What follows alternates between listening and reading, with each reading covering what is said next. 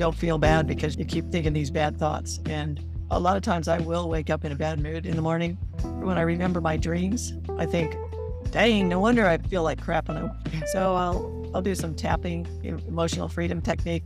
You tap on different parts of your face and then the side of your hand. It's a way to calm down your amygdala, the fight or flight part of your brain. So it does help you come into the present because you let go of all these hectic thoughts that are making you crazy. The funny part of it is each of these points you tap around the inside of your eyebrow, and side of your face. If you look at thetappingsolution.com or anywhere on YouTube, you'll see all kinds of videos about it. But all those points that you tap on around your face, like under your eye, under your nose, under your mouth, and then a couple under your collarbones, and then under your armpit, and then the top of your head. Those are basically the most of the points. Those are all endpoints of the meridians that they use in acupuncture. The funny part about tapping is you talk about the negative things. I hate that I'm in such a bad mood this morning. Why can't I wake up in a good mood? And you just like beat yourself up, just say all the negative things. So what you're doing is you're scrambling those things so that they don't keep circling around in a rut. Mm-hmm. It's a super quick way to get yourself in a good mood. I can usually start feeling better in about five minutes. It's a wonderful technique for all kinds of mental and emotional pain, just trying to move yourself from cranky in the morning to happy in the morning. That's amazing. The other thing that's interesting about humans is we tend to focus on whatever the one negative thing is.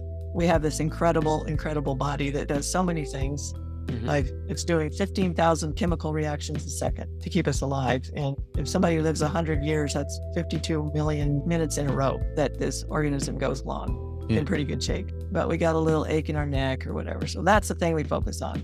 Mm. We don't acknowledge all the amazing things that are still going on in our life. It's pretty human nature. So there's lots of different ways to get yourself into a better mood.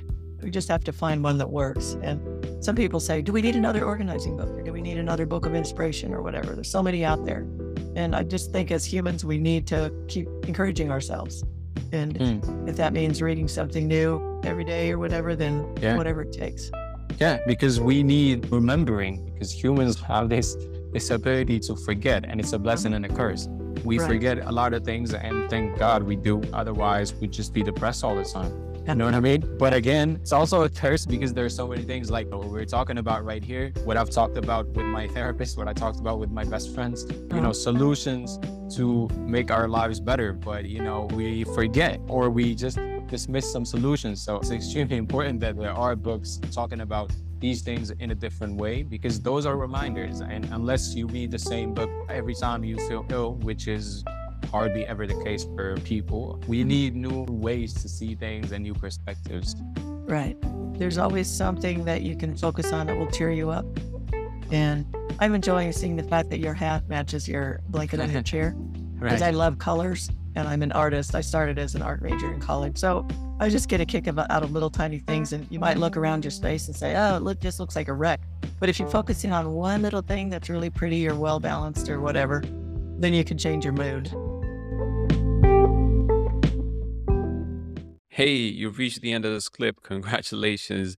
Please take a moment to follow, review, or share it with your audience. It literally costs you nothing, but it would mean the world to me. Thank you in advance for your support. I truly appreciate it. And until next time, peace.